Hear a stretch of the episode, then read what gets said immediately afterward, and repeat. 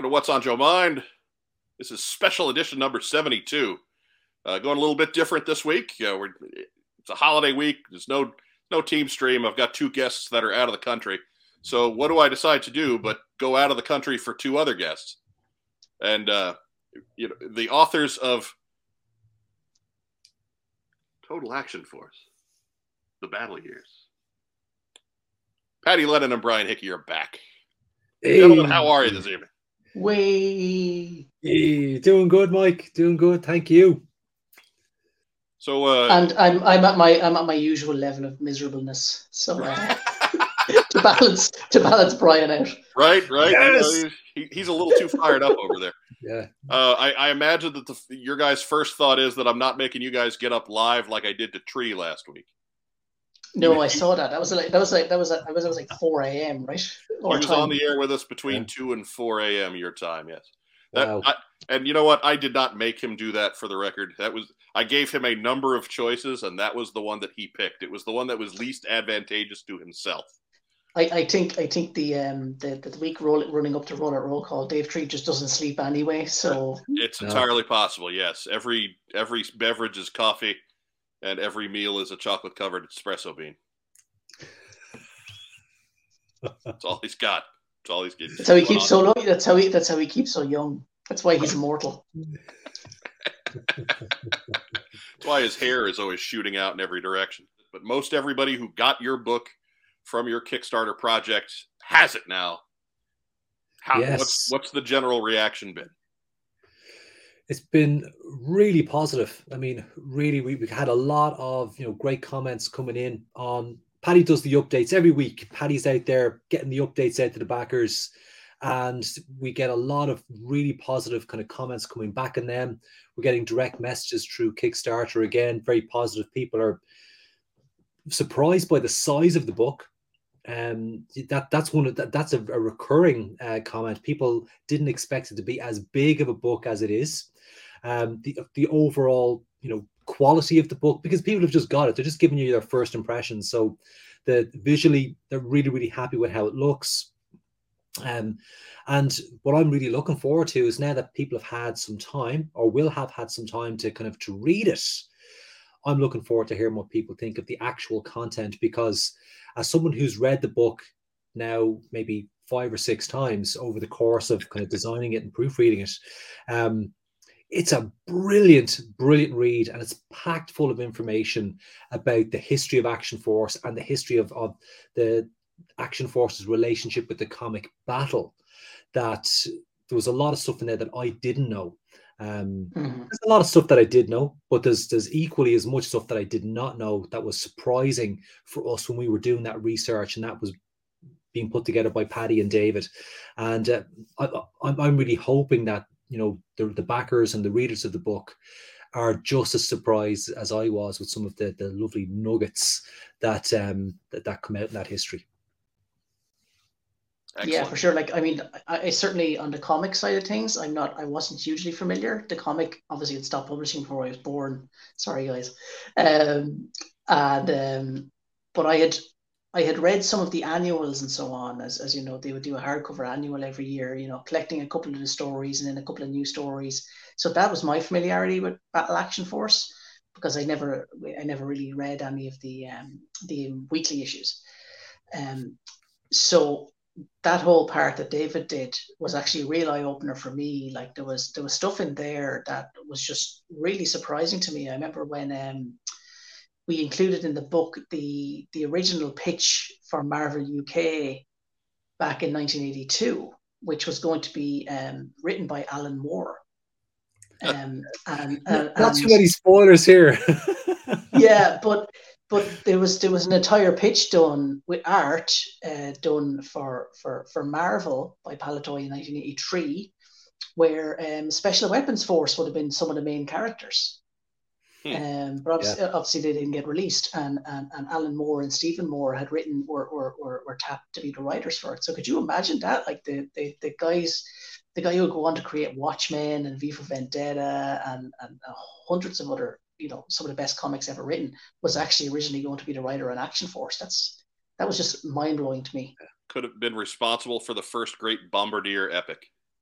Exactly, oh, yeah. and you know the the the like I said the the the art they had the, the, the kind of practice art they had done. Uh, Brian, you, you remind me who the artist was, uh, but it John, was another person John, who uh, Eglinton uh, did the concept, the character concept sketches that were in the comic mock-up that Marvel UK produced, and um, so there's a Baron Ironblood, there's a, a, a, we presumably Quarrel, um, and the uh, and then it looks like it's Sniper from Special Weapons Force. Um, so it's a really it's it's a pretty sexy looking initial idea that Marvel UK had, but it never got off the ground. And this is explored, you know, much more in, in a lot more detail in, in, in the actual that particular chapter of the book. But um, ultimately, the license went to IPC magazines, and, and, and maybe for a lot of the American, you know, uh, viewers, they, they wouldn't really be familiar with IPC magazines. But at that time in the 1980s, the biggest title that they that Americans would be familiar with was probably be 2000 AD, um, which featured Judge Dredd. But mm-hmm. in, in Britain, um, they were massive, a huge comics publisher. Um, that they they they had they they basically had control of kind of the the boys and girls you know comics market. They had uh, readership, weekly readership, weekly sales, I should say, in the region of around for Battle in the region of around seventy thousand comics a week. Oh wow! Um, and that was one of the lower runs. Some of their more popular titles would have been up near to hundred thousand a week, whereas Marvel UK. Marvel 2000 AD was getting 2000 AD was getting a quarter million sales every issue at that time yeah, at, at, at that particular time, right? Um, yeah. But by comparison, in 1982, Marvel UK's biggest selling comic was probably Conan, and they were hitting around 6,000 units a month. So they, they didn't have the, the, the distribution and sales that IPC magazines had. So we you, you know it, it's we, don't know the exact details of how IPC you know beat um, um, you know Marvel UK, but but it's you know a, a, very obvious piece of speculation that going in there with with that level of sales, that the the level of distribution that they had, and of course the track record for creating original content week after week after week, um, which because Marvel UK was just reprinting, you know, uh, comics from produced by Marvel uh, USA. Mm-hmm. So they, they didn't have that track record of, of original content every week. So that that's ultimately what these are the things that would have enabled IPC magazines to clinch that Action Force deal. And when they did, and they bolted that into battle, the battle sales started to go up and up and up um, because they had, you know, the most popular toy line at that time. I mean, it was outselling Star Wars um, in, in 1982. I mean, it just it went through the roof when they, they, they brought Action Force to the market. It was completely unprecedented. That, yeah, I, am sure. I mean, it did. It was. It's always funny the parallels that that happened with with what was going on in the UK with the relationship between Star Wars and and and Action Force and what was going on here in the states with Star Wars and GI Joe. Right, like over here, a lot of the the credit for for Joe overtaking Star Wars always seems to go to the articulation. Right, it's like, oh, mm-hmm. oh well, just a better figure. You know, the, the the, the the arms could move in more directions. You had elbows, you had knees, then you got swivel arms thrown in there, and so so there were you know just that's what everybody points to first. I mean, Mark and I joke about that just about every episode of our show. You know, it's like, well, we were Star Wars kids until we discovered knees, but you know it, that wasn't the case for you guys. Like it was really, it was a pure, pure, you know, tracked it down. Dragged Star Wars down and just and just beat it and and left it yeah. in the dust. Well, do you know one of the the, the maybe Paddy, I'll, I'll let you talk because I'll, I'll fucking go all nice. mm. Well, it's it's it's it's funny because even if you if you compare the Palitoy Action Force stuff, and obviously Palitoy had decided, well, they had they had considered doing a different style of figure for the for Action Force, but they realized, look, we need to get these to market like now uh, immediately.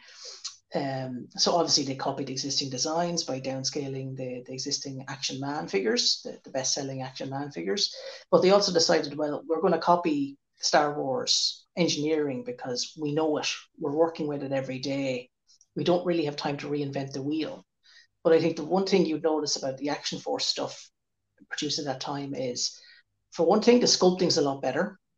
Um, like if you put a Palitoy Star Wars figure beside a Palitoy Action Force figure, the Action Force figure just looks better, like more detailed, mm. um, and so on. And, and and I think the, the the build quality is actually a lot better as well. It's something I think it's uh, John Holmes mentions in his his interview with uh, that we did with him, where he mentions that it's so easy to find good condition action force figures even now because they put the effort in to build them and design them really mm. well. That they're really solid figures. Like you, you'll struggle to find a, a straight arm 1982 GI Joe figure in really good condition. There's always something broken, the thumbs or the crotch or whatever. You don't struggle as much to find a near perfect action force figure even the 1982 stuff you can still you can still find them you know loose yeah. and they're still still in great condition um yeah. so like they were they were they were built to last um which you know it didn't when he said that to me i'm like oh yeah he's right you know it's one of yeah. those things that it's not until someone says it to you that you're like oh of course he's right it's it's it's easy to pick them up you, you don't you don't have any trouble finding stuff in good condition you may you may struggle to find an accessory here or there but if you wanted to buy yourself a bunch of loose, complete Action Force figures, it wouldn't be difficult to track them all down. But you know, part of the, the popularity as well, this is something that, that was flagged by again when we interviewed John Holmes, who was the um, the manufacturing manager for Palitoy. Uh, it was that around the time or just prior to the launch of Action Force, you had the SAS stormed the Iranian embassy on live TV. Mm-hmm. Uh, and that was like that, that was a big uh, that really captured the imagination of a lot of kids. You know, like war movies and action and adventure TV shows were kind of commonplace at that time. So to see the the SAS live on TV rescuing hostages from the Iranian embassy, that was a big deal. Then you had yeah. the Falklands War, that was all over the news over here at that time, and you know, in the papers, uh, on, on the TV, you'd see you know British uh, Royal Marines and British infantry, um, you know, heading off to, to, to war, heading off to battle. Um, so when they Pat, brought Paddy wouldn't know because he wasn't born yet. No, he's too small. but uh, when when the um, so when Action Force Series One came out, they it, it, it just you now had something that was the, the size of the Star Wars figures, which were really popular, but was now tapping into, albeit maybe accidentally, the uh, you know the, the, the current current affairs, where you had SAS and British Marines all over the news. And uh, they, they, even made a bloody SAS movie at the time, Who Dares Wins, with your man from the professionals uh, starring in it. Um, can't think of his name. But uh, but so the kids just went mad for that stuff. It, uh, it cap- captured the zeitgeist in a zeitgeist. way. That, that I mean, it was a total accident. They didn't. They never planned it that way. Yeah. But things just lined up, and all of a sudden, Action Force. if, if, they had planned it, it would be in a book much thicker than this. That's, That's for true. That's yeah. Um, yeah, of course, we remember the TV ads, and I know Dave Tree has famously, you know, brought that TV ad to Joe Con, and, he, and he, him and Chris McLeod did a whole panel with, with that TV ad in there, um, where the kid goes into the toy shop, and you know, and I remember that TV ad and wanting at that time, you know, wanting to have the Jeep and, and all those the, the army builders. Um, it would take me a couple of years to kind of to, to get a decent action force collection together, you know. Uh, in fact, it took me probably 40 years to get decent until, until we started doing the book. Yeah. it's just uh, that I think that's just the adult colored well, lenses again, checking in there, Brian. It's, uh, it's uh, you it's, probably had a decent collection, just wasn't big enough for you because more is better. Yeah, but right? it's, it's it's funny That's actually it. because I, I I haven't really started picking up much of it until we started working on the book and planning the book. But I've amassed quite a bit in less than a year because it's available it's still it's still out there and it's still mm. you can still find complete samples and stuff very very easily and um, like they're practically giving away mut- mutons um, well still available at the, the convenience store on the corner it's it really is like someone someone we, we, we were asking about it for the for the book and someone's like I could still buy those in Toys R Us in 1993, you know, 11 years after it was released. Um, uh, uh, but you know, it's it, it, it is it is funny. I know you know obviously certain pieces are, are hard to find, but like you could amass a pretty like I think I've got nearly every. If you if you wanted to pick a team and collect it, it wouldn't take you very long or cost you very much. Mm-hmm. I think you've pretty much have Space Force, Paddy, in the bag. I do, yeah. And it, it, took me like literally two purchases. Like it was just able to pick it up, you know, pick up a triad yeah. fighter and a, and a few figures off one guy, and then the Cosmic Cruiser and, and Satellite Defense from another guy. And it was like that's it. I'm, I'm nearly I'm missing a Kiwi. Um, I'll get him eventually. Oh, yeah. I'm gonna try. I'm gonna try get him at Roller Roll Call, but like, and he he'll be a little bit trickier to get and probably a little bit more expensive to get. But I should be able to get one for like thirty or forty pounds or you know complete again, they're not difficult to find. Um, uh, I know, I know, Americans may think, God, they're very expensive, but really, if you if you're here at a show in the UK, they're not they're not tough to find. No, no, really, it's uh, for as much complaining as we do about the cost of figures, it's just because until say two three years ago, they were even less expensive here, and now the the market's corrected itself a little bit. Granted, there's mm-hmm. some folks out there that ask for entirely too much, but Mm. I mean, these are figures from from 82 through 87, 88. We're talking about there could be a literal million of those figures in this country. So if you're paying too much for them, that's really just your own fault. But mm-hmm. let's step away from from the figures for a minute. Let's step back to the the production of the book. Uh, you guys are are the face of things. There is a third name on here, David McDonald. Why don't we talk about David's contributions to the book? Uh, absolutely. David's not very probably well known in the toy collecting community. Um, I'm not saying that me and Paddy are well known, but but David, if, if we're not I well mean, known, David, you're on what's on Joe Mind how many times now? lost count. The, the right people know about you. The right people, yes. So, but David will be much more known in the comics universe. Um, so, so David runs a kind of like a micro publisher called Hibernia Comics and Hibernia would they would um, uh, reproduce or uh, licensed reissues of kind of uh, historic comics or vintage comics. And David's done a lot of work with Rebellion, and and then of course his, Hibernia would also publish these uh, you know like uh, magazines that would they're not they're not so much reprints but more like interviews with creators um, and, and, looking back over kind of you know old vintage titles or famous titles um, and, and the talent behind them. So when we were developing the idea for this book, David seemed like a really obvious fit to come in and tackle that sort of comics universe because you know action force has the cream of british comics talent working on it in terms of writers and in terms of artists so David, that's that's territory that David would have known really, really well. You know, far far more than me and Paddy would have known. Um, and you know, we, we, we could have worked, you know, spent long more time researching it and digged really, really hard, but we wouldn't have had the, you know, the access to some of these uh, you know creatives that David has. So he was able to you know pick up the phone and interview uh, James Tomlinson for the book, and that's one of my favorite art uh, chapters in the book is the interview with James Tomlinson, who was who wrote the most Action Force stories for Battle.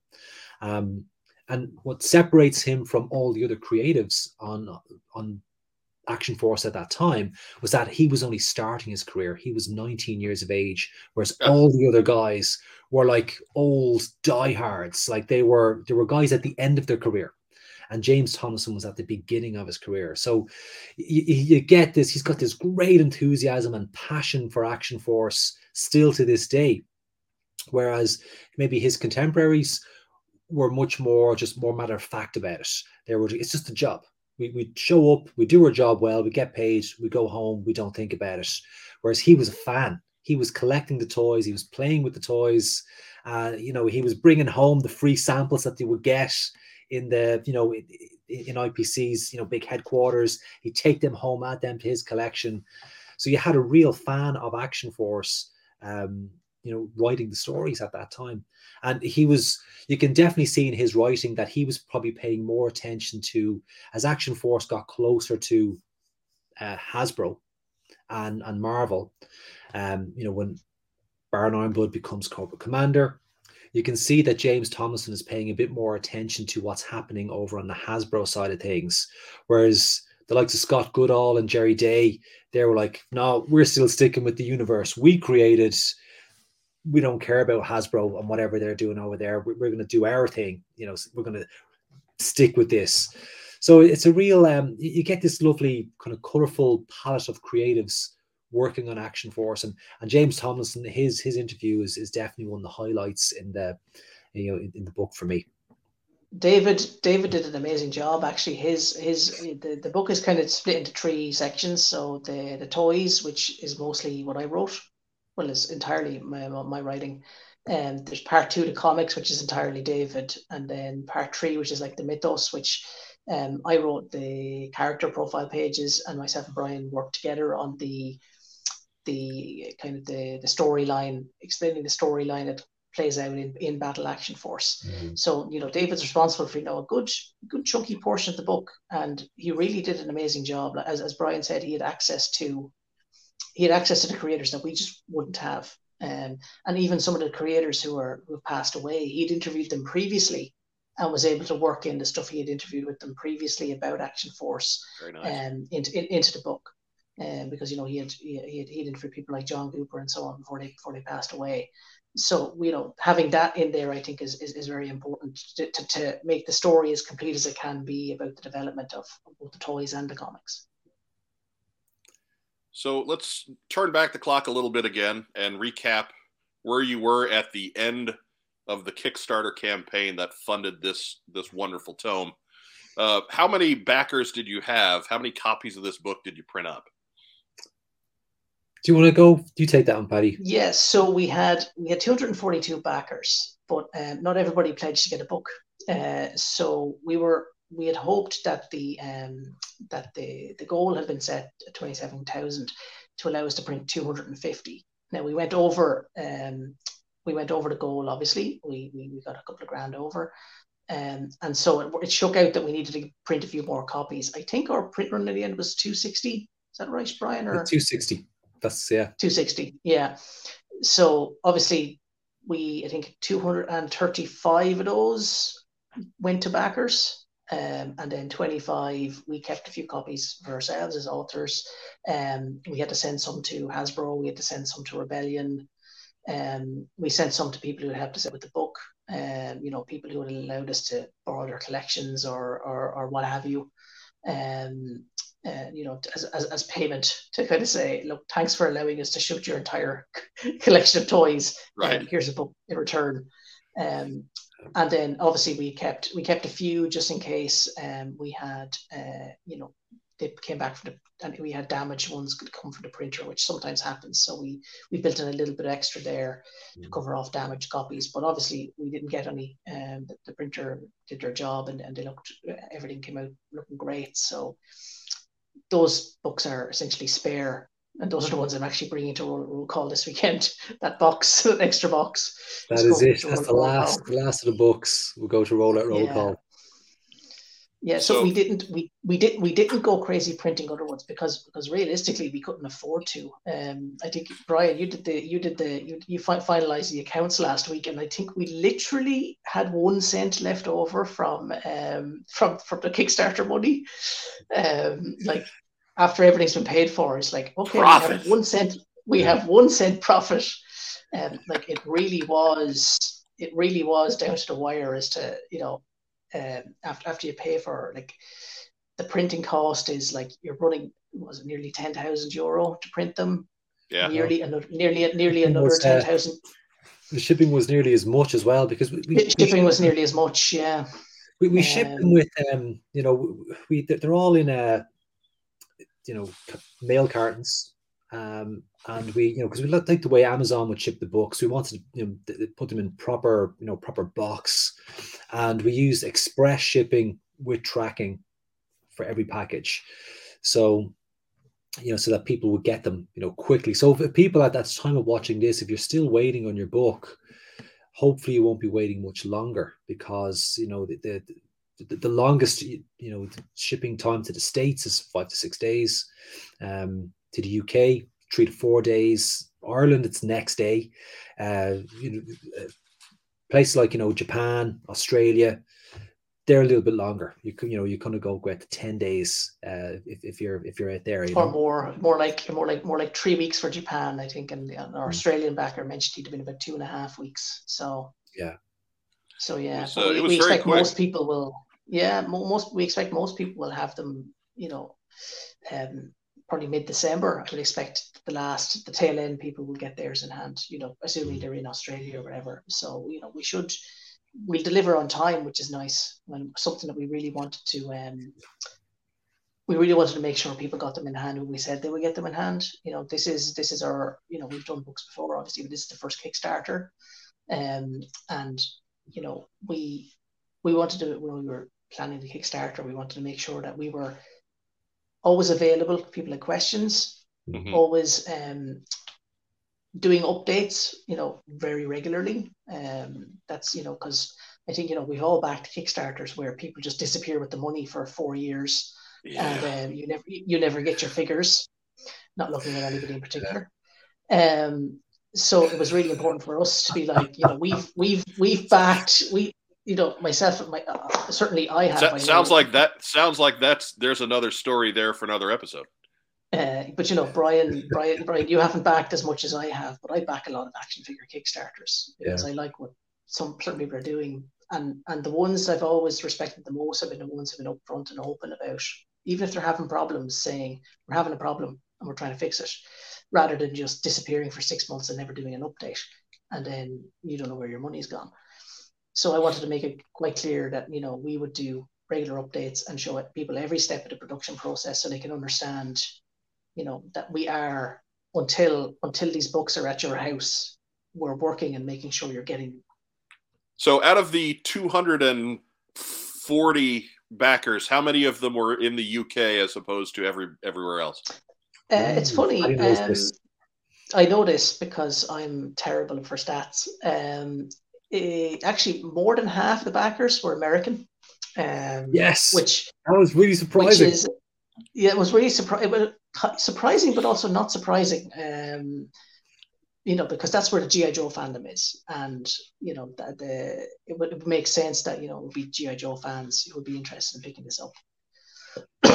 Excuse me. and then we had about thirty five percent were Europe, um, uh, were British, and then we had about 10% were Irish. We actually had more Irish backers than I thought we'd get. Um, and then and then the remainder were just everywhere. We were sending books to, as we mentioned, Australia, New Zealand, Japan, um, a few different European countries. Uh, you Sweden, know, one or two Norway. books. Sweden, Norway. Um, That's very cool. I saw your interaction on Twitter with a with a Japanese fan, Paddy. Yeah, yeah, the one Japanese backer. I was just very excited to have um, have sold a book to someone in Japan. but but but then to the to re, you know to reach out and that, like they were giving you giving you good press, uh, and for mm. you to mm. make a connection is pretty cool too.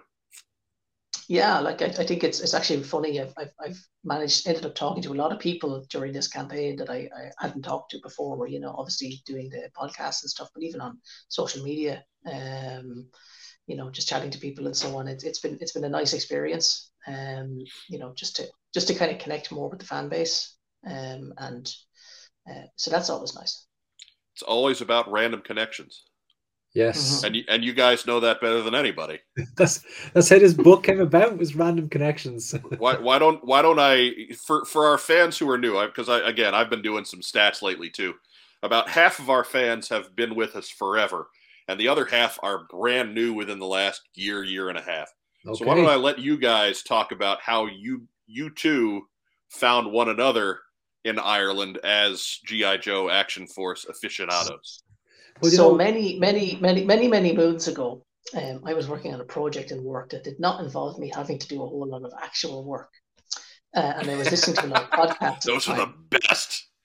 Those are the best. So this is this is about Jesus. When was this? This is about maybe twenty. This is maybe 2010, 2011. Uh, so ten years ago. And um, and you know, I was looking for podcasts to listen to while I while I worked, and I stumbled across What's on Joe Mind. Um, uh, and I sent in a piece of listener mail, uh, which you read out. And uh, Brian heard that episode, and he's like, "There's another Irish person listening to this podcast. I must find him." um, and I commented on, I think the episode where I, you read at my email, I uh, I commented say, "Oh, thanks for reading reading out my letter," and then immediately I got this friend request on Facebook uh, from this fella, um, and and the rest is history. Well, you know, I, I, I actually heard that episode. So, similar to Paddy, I was looking for a GI Joe podcast at that time. I was actively searching for a GI Joe podcast, and and the first podcast I found, and I can't remember the name of it, but it was the guys who were doing reviews of the the original Marvel comics. Yeah, they would talk that they would do like a talk through of those comics, and then a kind of a you know post kind of story synopsis then at the end. Um, and I, I found their podcast first, but then within a week or two, I found what's on your Mind. So you know the original kind of lineup of kind of Gary, Justin, Chuck, and yourself, and uh, and Greg. I think because Greg was in the mix back then, um, and uh, so was listening to to that, and then obviously Paddy's mail was read out, and it was like you know Paddy Lennon in Ireland. And I was like, I was genuinely shocked that there was another GI Joe fan in Ireland, and then like that, I saw one of Paddy's comments on your uh, on one of your Facebook posts, and I clicked through to his profile, and I sent it said writer on his profile, Paddy Lennon writer. So I, I sent him a message saying, "You don't know me, and I know this is totally weird, but." I would love to do a, a book about GI Joe. And uh, you know, if, if you weren't too freaked out, maybe we could meet up somewhere. and we could talk about it. in a in a well lit area. well, and, he and said yes. And, and it's good that you brought the notes that came off the laser printer and not the ones you scrawled in crayon. Mm-hmm. So even better, you know, you, you, you guys kind of met each other halfway. Yeah, so we, we met in and um we, we met somewhere for for coffee just near where Paddy works, and uh, I kind of you know threw out this kind of you know batshit crazy idea for some kind of a GI Joe sort of action figure guidebook, and and Paddy kind of weighed in with you know a little bit more kind of reality on, on what we probably actually do, and uh, and, we got it down to um, GI Joe uh, Total Retaliation we didn't have that title at the time, just that we would we figured that was a line that we could easily tackle. Um, you know, the, the, toys hadn't quite hit the market yet. There was just a bit of hype about them. So we knew we, we could collect these, you know, at market, you know, first market value, not on the secondary market, which would be very expensive and time consuming.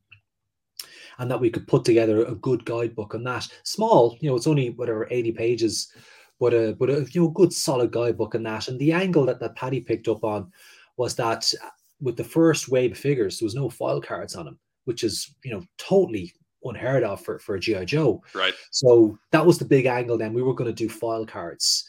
Um, for, for each of the characters that were released. And uh, we had the, the single figures, we had the multi packs, we had the vehicles. We never got the the San Diego Comic Con convention set in there we felt it didn't really need it because it was a fairly you know packed book as it was. Um, and that was our first foray into, into, into doing books together.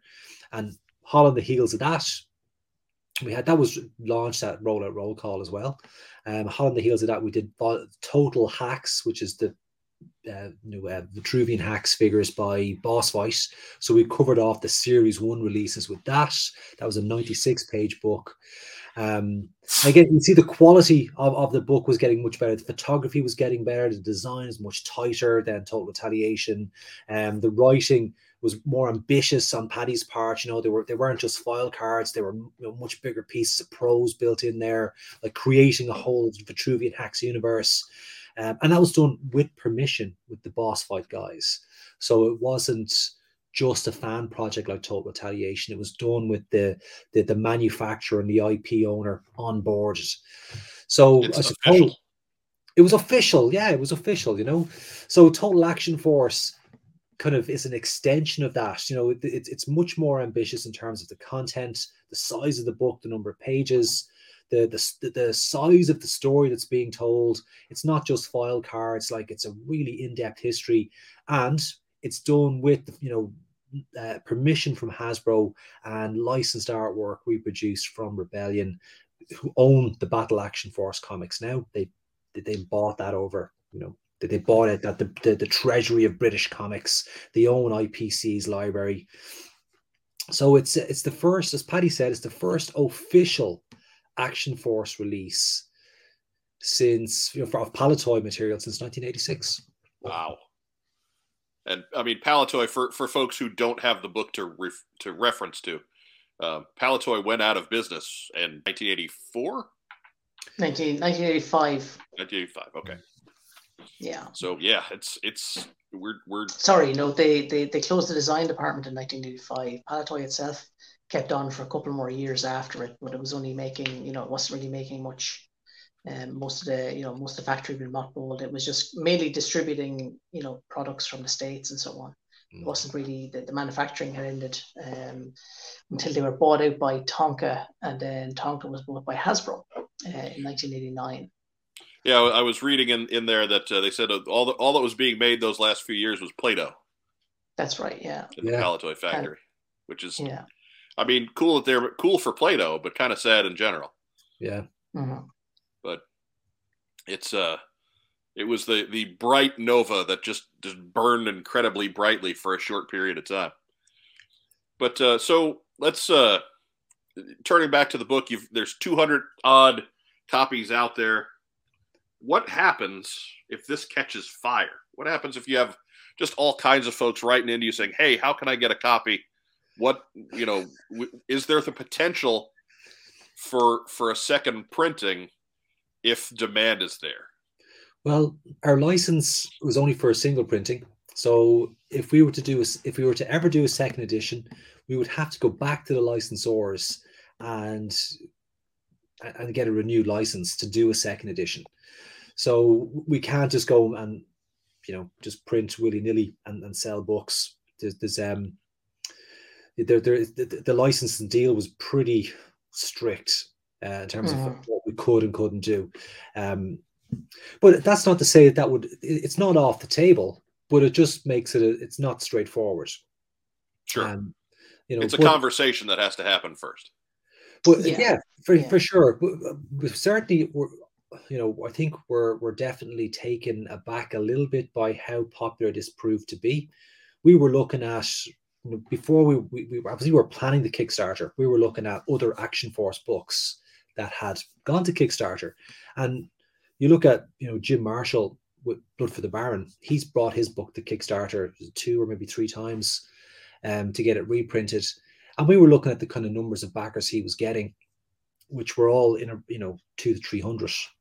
Like it wasn't thousands, you know, like there's Daryl DePriest with his book got 1800 backers for Star Wars, the vintage collection. Um, we weren't seeing anywhere near those kind of numbers for Action Force, so we didn't we weren't expecting it to be any any bigger than it was on on Kickstarter. But after the event, a lot of people are saying like, "I want to get this book." A lot, a lot of people are saying, "I didn't even know there was a Kickstarter, but now I see the book. I, I, I want one." You know, so that's that's encouraging. We, we tried to tell them. We did. To be fair, um, we didn't we didn't rest for a month when that thing was ongoing. I think we were on every podcast yeah. imaginable.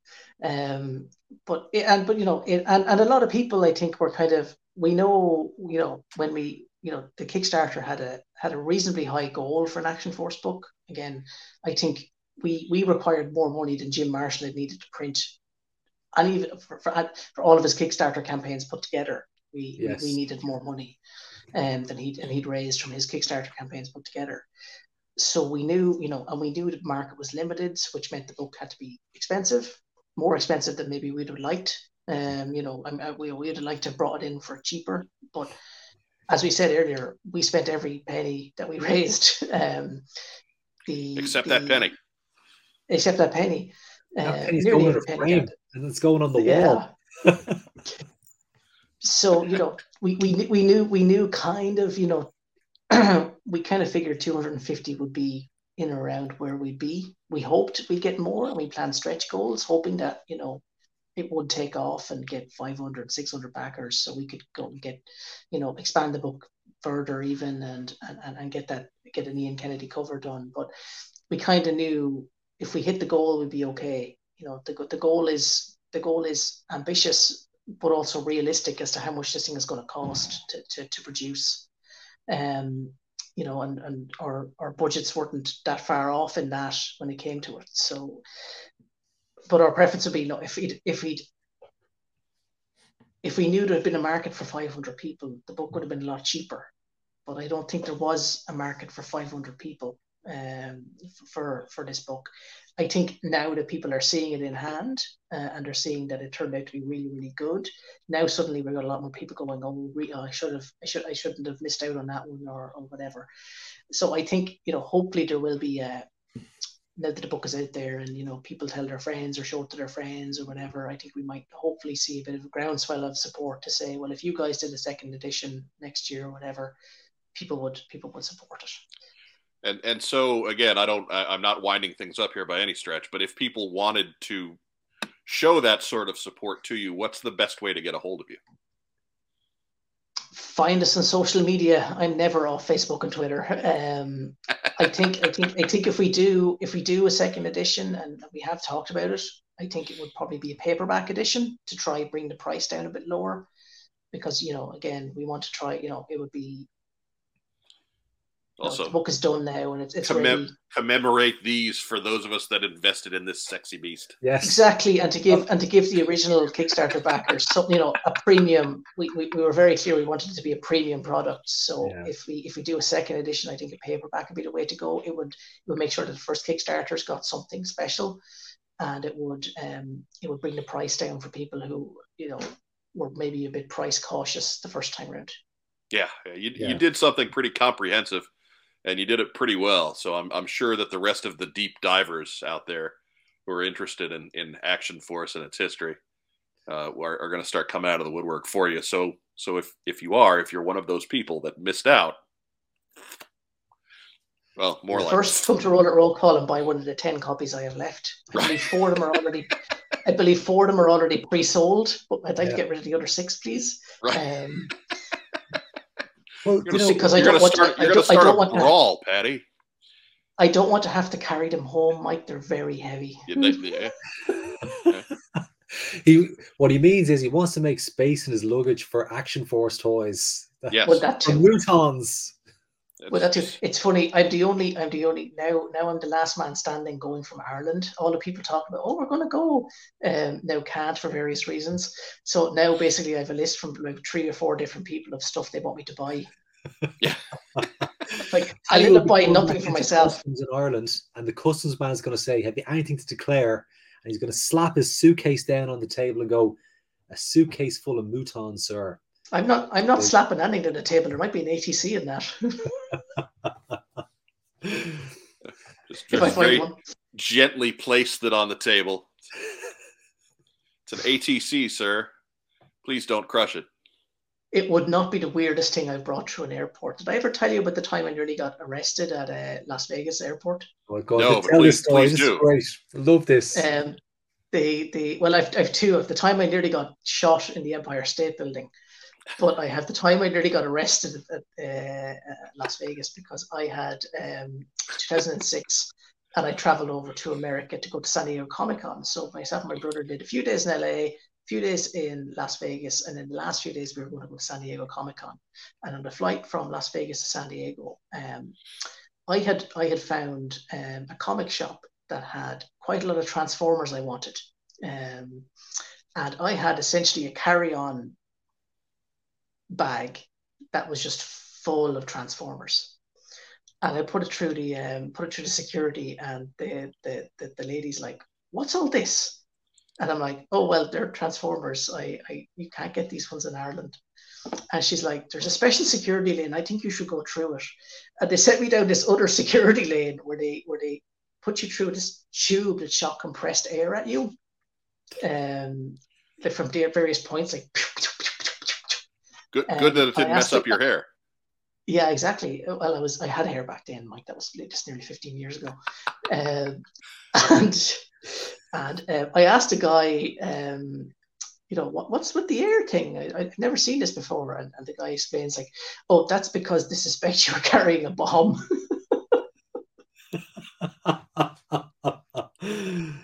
oh dear. Well, you you, so you, the, you were the, the guy with the bag. Apparently, if you've apparently if you've got explosives or residue on you, this air would blow this that would blow the residue off you, and it would be picked up by the sensors.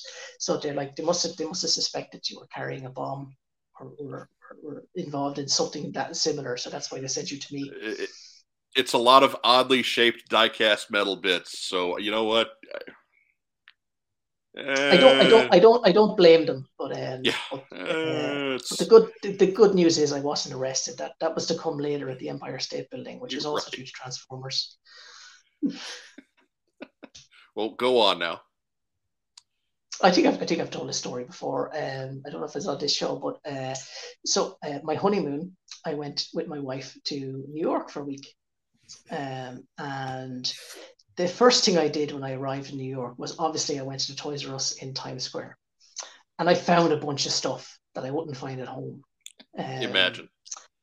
Imagine, and so I essentially cleaned out. Um, like this is about forty minutes into my honeymoon, and I've already cleaned out Toys R Us.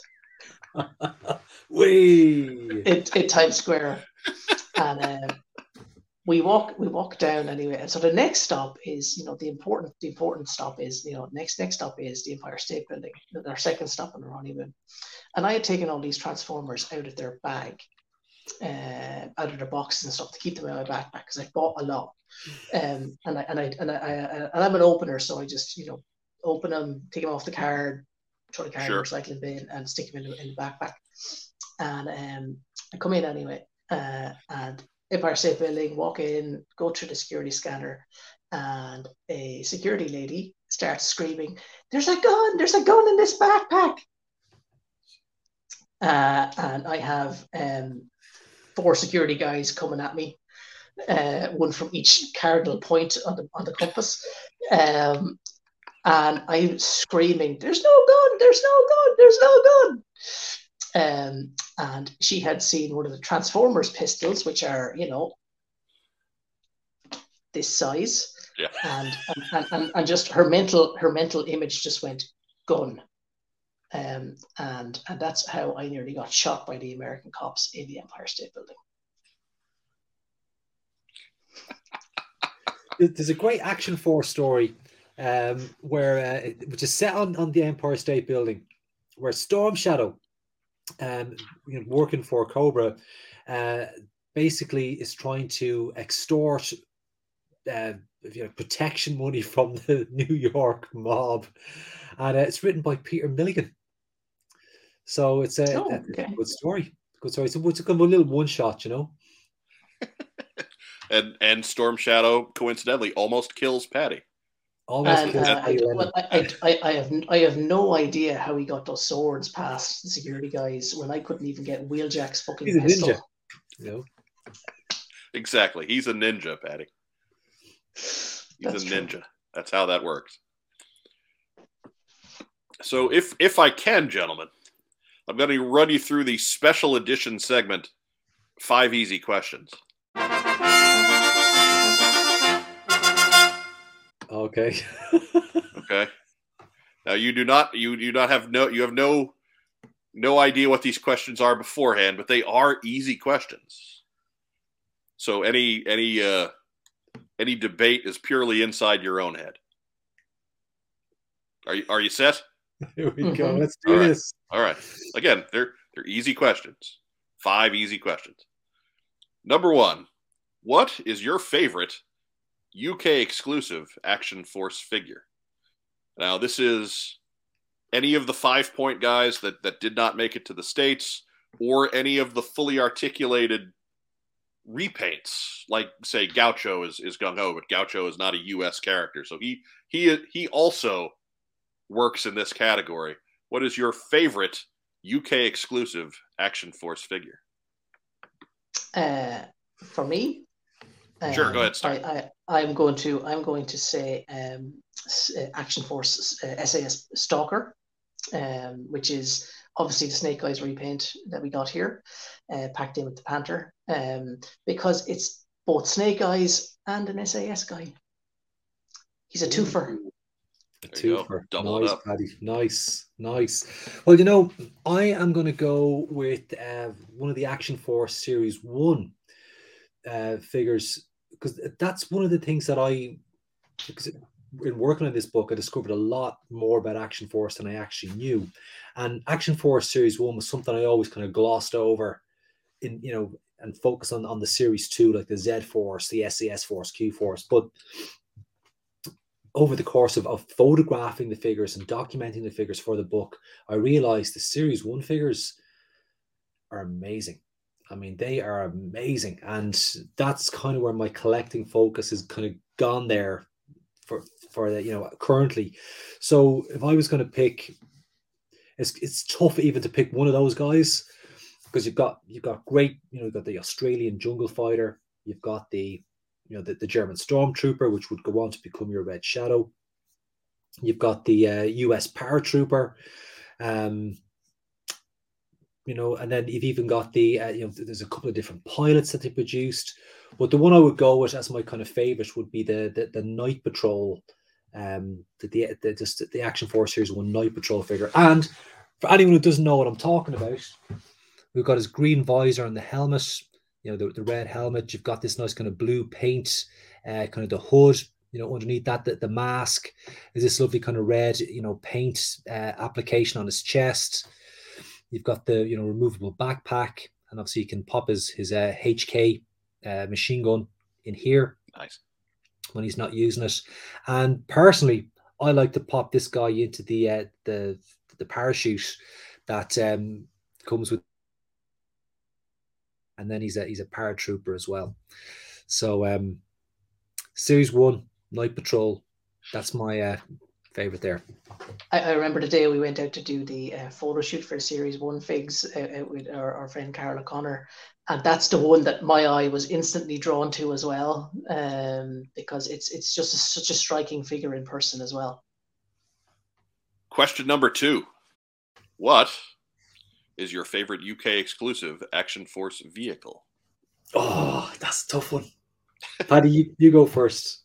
I'll go first um, because I don't own very many of them, but the one I do like the most of the ones I do own is the um, well, actually, I'm torn. There's two, uh, but uh, I think I love the Triad Fighter. Um, yes. So that's that's one I've I, have always liked to look at that mm. vehicle. I think it's always looked like a very niche looking kind of space fighter. Um, I've always loved that. Uh, as a, so as a as a you know UK exclusive, that's probably my favorite. Um, I also will give a consolation prize to the uh, SAS Panther, uh, the Vamp repaint we got over here, the yellow and black. Um, I just the Vamp obviously is a great vehicle anyway, um, but I do think the SAS paint scheme and the extra decals and so on really set it apart from the from the kind of American versions of it. I'm detecting a pattern in your answers, Paddy. Uh, my love of SAS. We're swinging right right in the right in your sweet spot. That SAS stuff. Yeah, well, it's it's it's it's it's it's a really nice deco scheme. It just it works the the grey and the black and the yellow. Um, I, I I think it's. I mean, I love the other teams as well. Don't get me wrong, and I particularly love the Z Force color scheme. But there's something about there's something about the the Vamp, particularly in that color scheme, just works. I agree. I've I've seen I've seen that one before. Unfortunately, I don't own one of those, but but it it is a cool one. Brian, we we botched some time, man. What's what's your pick? Well, you know, I like I am tempted to kind of go with the Robo Skull, but but I'm not going to go with the Robo Skull tonight, um, because my favorite vehicle changes. It's not always the same vehicle. Tonight, though, my favorite vehicle is the uh, Z Force ATC. Yeah, there we go. So this would be uh, this is something that uh, first saw this in action in the comics in Battle Action Force, and then it kind of you know came up uh, you know for sale you know for as a Christmas present. My parents got it for Christmas for me basically, or you know Santa did, um, and it was it saw my ATC as a kid saw a lot of action. Um, and there was a lot of broken parts on it. So this is obviously doesn't see as much dangerous action as my childhood one did, But I absolutely love this vehicle. I mean, it's it's meaty, it's a big, chunky, you know, troop carrier. Um, you know, it, it's it's basically got the whole you know medic station inside. I mean, I'm not going to take the lid off here, but uh, you got your rockets. I don't have the aerial, um, but you know that doesn't take away from how awesome a vehicle this is, and I just love that color scheme.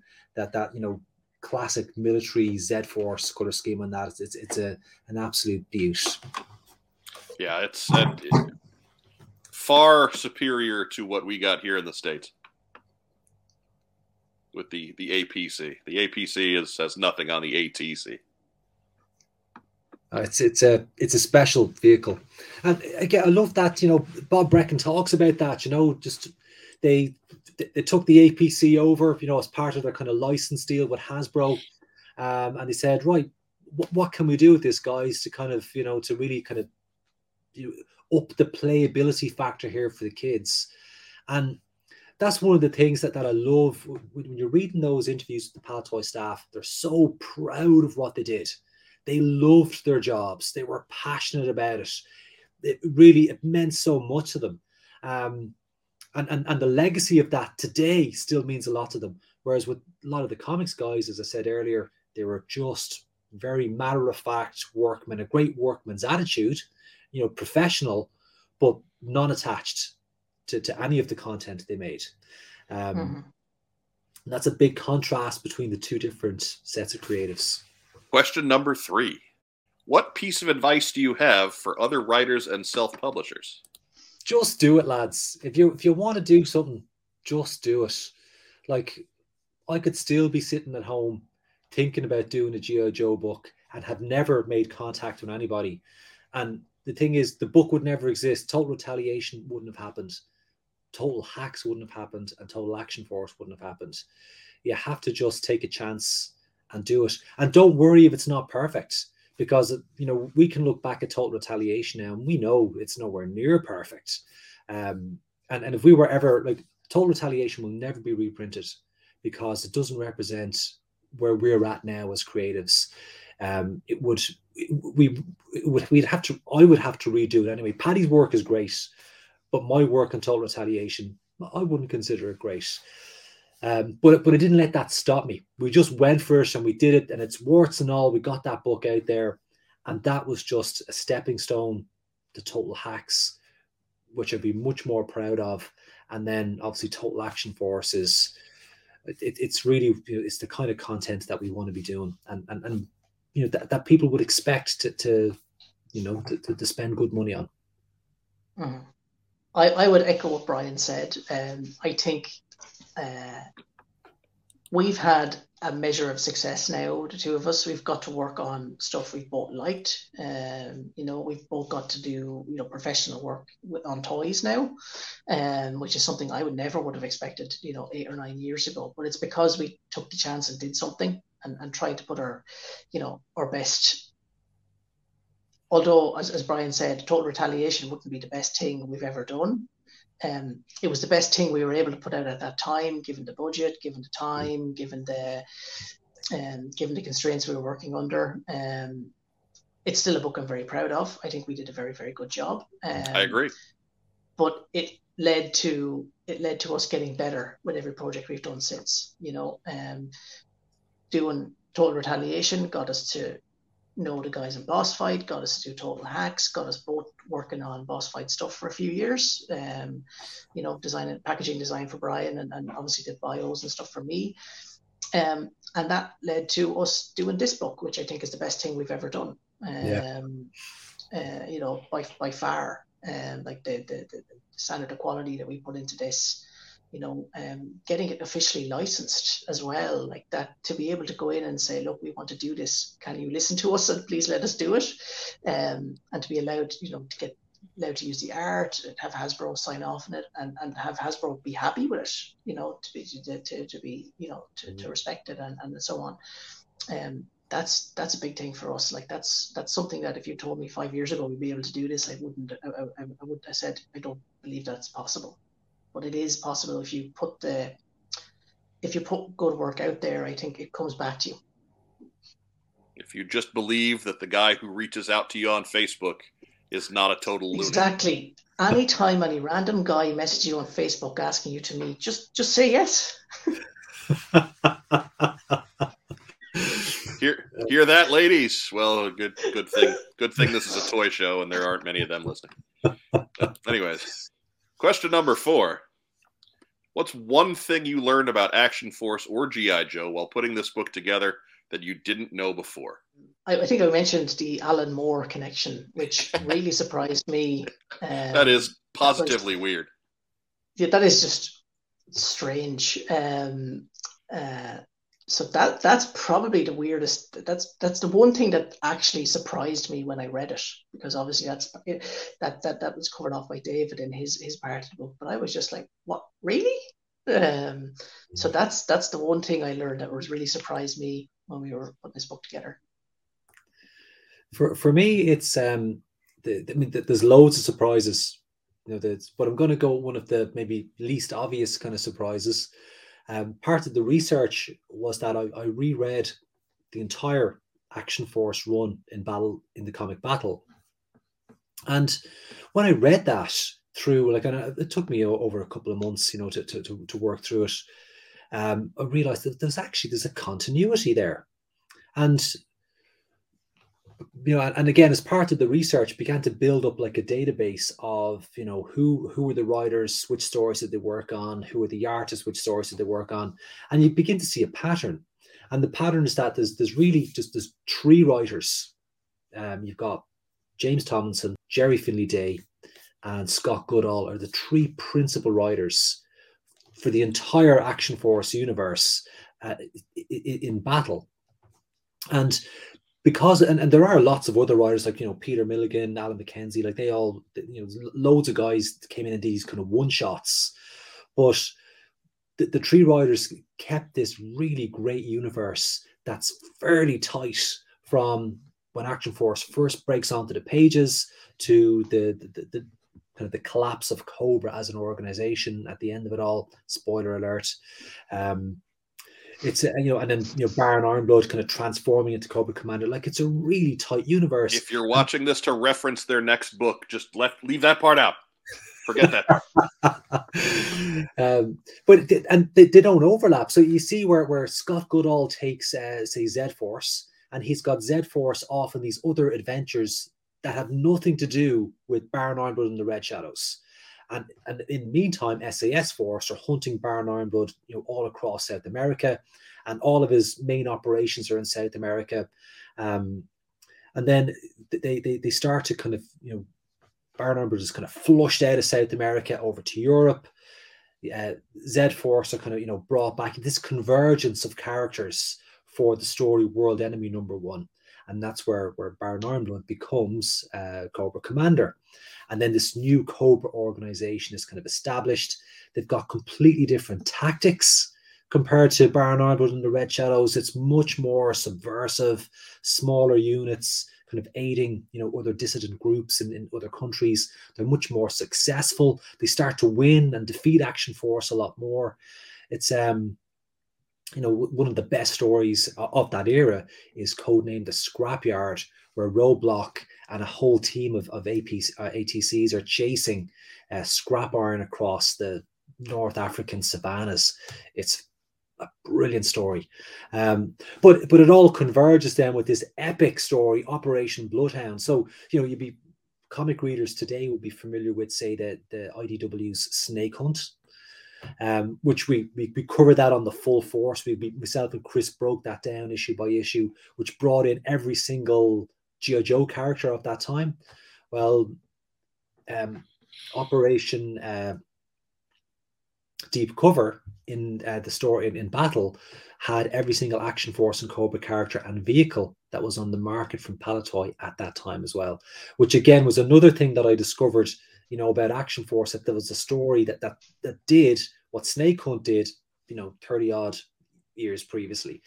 Um, so that there's there was loads of stuff to discover, but the stuff I learned on the comics, going back over it as an adult with kind of a researcher's mind, um, that, that that that I thought that was, you know, really really fascinating to to, to rediscover some of these things. And question number five What's the one thing you want us to know about you that hasn't been covered today? I don't know when to shut up.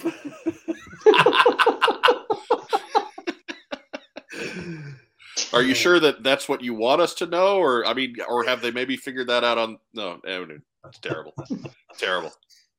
I would I say know, I'm, an, well, I'm an, I'm, I'm an, I'm an open book, Mike. Um, What's the one thing that we haven't like? What do you want everybody to know that maybe I haven't asked that that hasn't come up in in conversation before?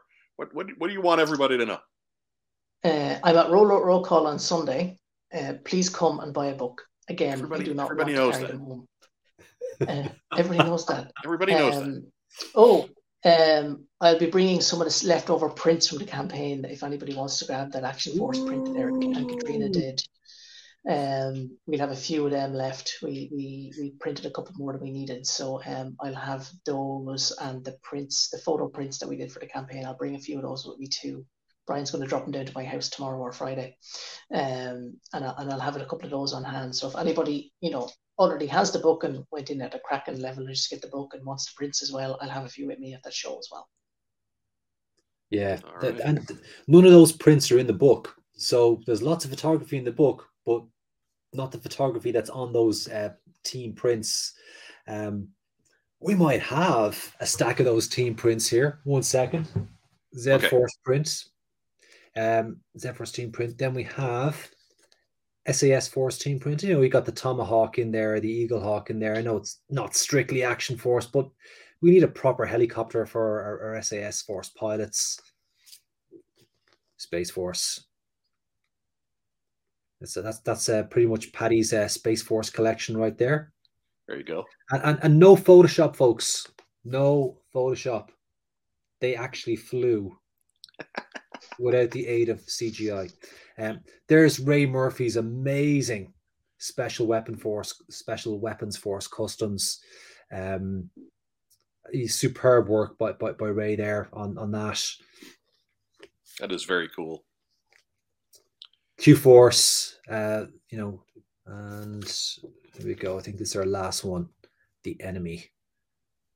Oh, There you go. Skull. Again, no all that those, all that stuff coming out of the back of the the Robo Skull, all in camera. So there's six prints. Paddy will have a, a few sets of them to uh, to sell at roll at roll call. There you go. So that Paddy dodged the question by not giving us anything personal. Um, how about you, Brian? What, what's the one I've thing just, you I've want everybody told to know? I've, I've just, I've, I've just, I've just told you where I'm going to be on Sunday. How could I be more possible than giving away my location? Yeah, we all we already knew that, Paddy. Whatever. We already my, knew. my my sort of you know personal story, and, and to keep it kind of action force related. Uh, you've all seen Toy Story. Is it Toy Story four, where the, all the toys end up kind of going down into the incinerator together? Three. Oh. It's the end of three. And the tree, that's what. Yeah, well, I, I cried. You know, like I I can cry at loads of films. You know, um, but anyway, when I was uh, getting to that age where I was going to college, I had, you know, I had a decent collection of Action Force and, and you know, vintage Star Wars and, you know, Action Man and, a- and a few other, you know, little bits and pieces. And I went off to college. And uh, when I came back from college, my parents had moved house. And they had got it. When they were moved house, they did a big clear out and they got a big dumpster and they just put my entire collection into the dumpster. We're talking my original childhood ATC in there, the whirlwinds, the um uh oh god, the, my my SAS uh Hawk and Blades.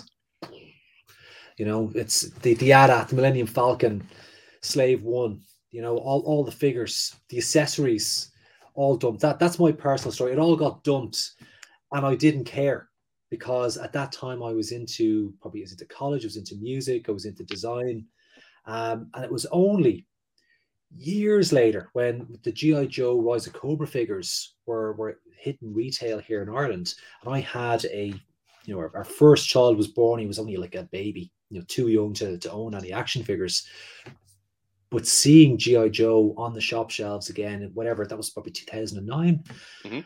and it just brought me back, like just brought me back to my childhood. You know, being a parent, having that connection with your kid, seeing toys, they're not the same toys, obviously, but the, the brand name I recognize. And it just brought me back, and I started to collect again. I started collecting again back in 2009. Um, Star Wars at first, and then it very quickly moved into to GI Joe, modern era GI Joe. Um, and then I've been on this kind of more, you know, the last few years it's been much more uh, vintage, much more retro. What I've been, where my focus has been. Um, uh, that's a very long-winded answer to a very simple question, but Reclaiming your birthright, letting the letting the wounds that your parents inflicted on you heal. Yeah, oh, uh, do you know what? I, I still have I still have those dreams, right? Where I'm in Ballymun, where, where I where I grew up, um, and there was a pound store in in Ballymun. So a pound shop was like I guess you call them dollar stores in America, Mhm.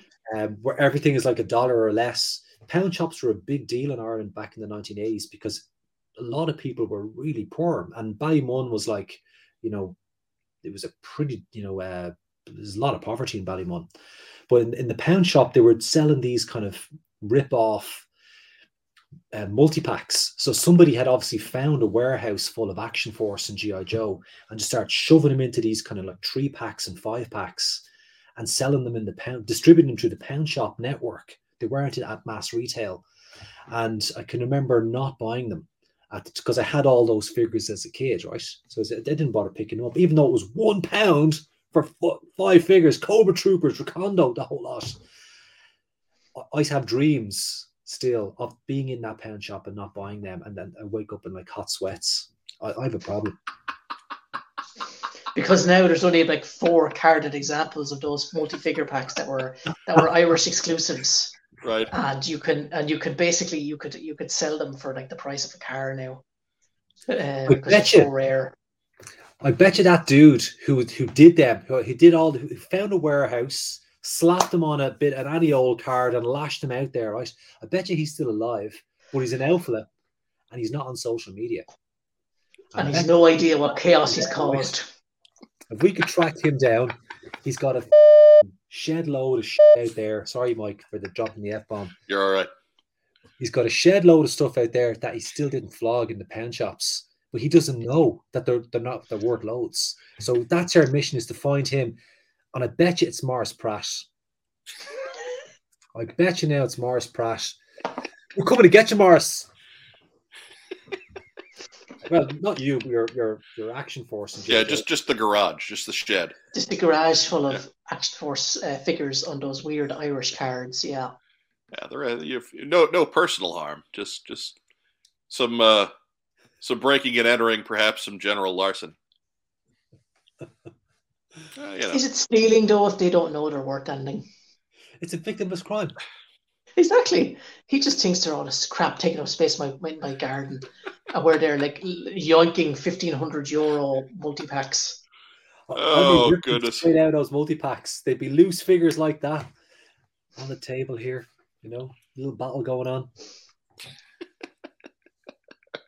that's probably as good a place as any to to to end tonight uh, with the threat of uh, future crimes. That's probably as, as good a, a good good place to wrap up. See, there's one thing you you didn't know about me that you that you know about me now that you didn't know earlier. I will commit grand larceny to get those Irish multi packs. Oh, there's your sting right at the end there, Mike. There, there- there Everyone, every, every, everyone has a line that they'll eventually have to cross. and That's, right. It's, your line is grand larceny. There you go. There you go. but only for Action Force multi packs. Fair enough. Fair enough. Paddy, Brian, thank you so much for joining us. Uh, really appreciate your your stepping in and, and talking about the book a little bit more. And and again, uh, if if folks wanted to express their interest in pushing you towards a second printing, what's the best way to do that? One more time. Just hit us up on our Just find us social in one of the Facebook groups we're in. We're in loads of them. Yeah. Right, Paddy is Paddy poll, especially. uh, Brian Brian is tougher to get a hold of on social media. But uh, Paddy is, is is much more Brian is, Facebook. Brian and- is Brian, is literally Brian is literally too busy designing all of the things, whereas I have nothing to do all that. or you could always let us know my- too. except my day job. let let us know you enjoyed to this evening. Uh, go ahead, uh, head on down to the the video, hit like, subscribe to our channel. Uh, you can get a hold of us. We'll get a hold of Paddy and Brian for you too. We, we have no no qualms about flooding their inbox. I mean, you still you, you you still have my email address from that time I emailed you about nine years ago. So probably, I probably still have the email. I'd have to go Yeah. through the go through the folders, but I bet you it's there. For my guests, Paddy Lennon and Brian Hickey, the authors of Total Action Force: The Battle Years, along with David McDonald. Um, I'm Mike Irizarry. Thanks for joining us on this special edition. Uh, we'll we'll be back soon. Have a great rest of the night. Yo, Joe. Thank you, Mike. full force.